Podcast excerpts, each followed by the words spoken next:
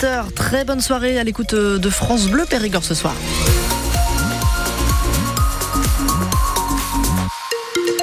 Journal de 18h présenté par Charlotte Jousserand. On n'a pas vu de franc soleil aujourd'hui. Est-ce qu'on le verra demain, Théo? Mais non, on restera sur euh, ce temps très gris hein, selon les prévisions de Météo France. Des températures de 10 degrés normalement pour euh, demain après-midi. Ce sera déjà un petit peu mieux que ces 5 degrés actuellement que, l'on avons, que, que nous avons à 18h. Et puis pour euh, cette nuit aussi, météo complète après justement le journal de 18h. L'homme qui voulait retourner en prison est retourné en prison. Le mois dernier, il s'en est pris aux gendarmes, aux flets, menaces de mort, insultes avant de partir en garde à vue.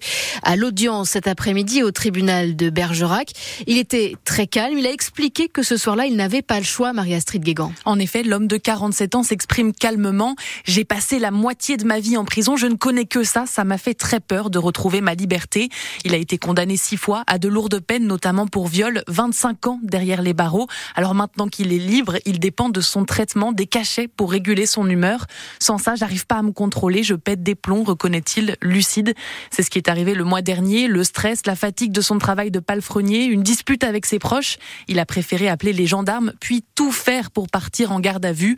Son avocate dit qu'il a eu besoin d'être contenu, enfermé à nouveau, comme en prison, comme pendant toute sa vie d'adulte. Pour elle, c'était un appel à l'aide, un appel au secours au bon moment avant de passer à un acte qu'il aurait pu regretter le quadragénaire ressort, menotte aux mains, mais avec le sourire, il lance à ses amis, on se voit dans six mois. Et le quadragénaire a donc été condamné à 18 mois de prison, dont 6 mois fermes. Le tribunal a suivi ce qu'avait demandé le procureur à l'audience. François Bayrou le vit comme une renaissance. Le président du Modem est relaxé par la justice dans l'affaire des emplois des assistants parlementaires.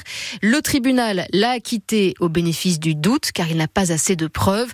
François Bayrou estime qu'un chapitre douloureux de plusieurs années s'est enfin refermé. Pour moi, évidemment, c'est un cauchemar de cette année qui vient de s'achever par une décision euh, sans contestation du tribunal. Et évidemment, je pense au gâchis euh, que ça représente, au gâchis politique, puisque pendant sept années, nous avons été en fait euh, interdits de responsabilité.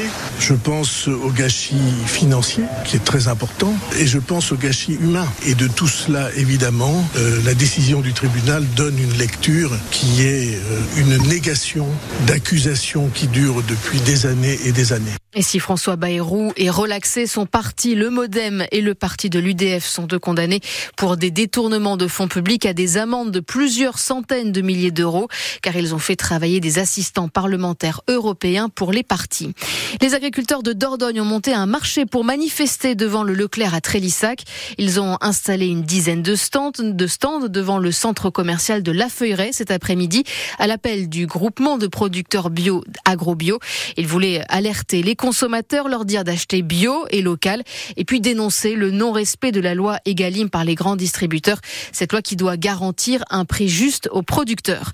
Les agriculteurs qui ont quitté les ronds-points, mais le nettoyage continue pour enlever les pneus et les déchets déversés la semaine dernière en signe de protestation. On ne roule que sur une voie au niveau du rond-point du pont du Cerf à Sanilhac.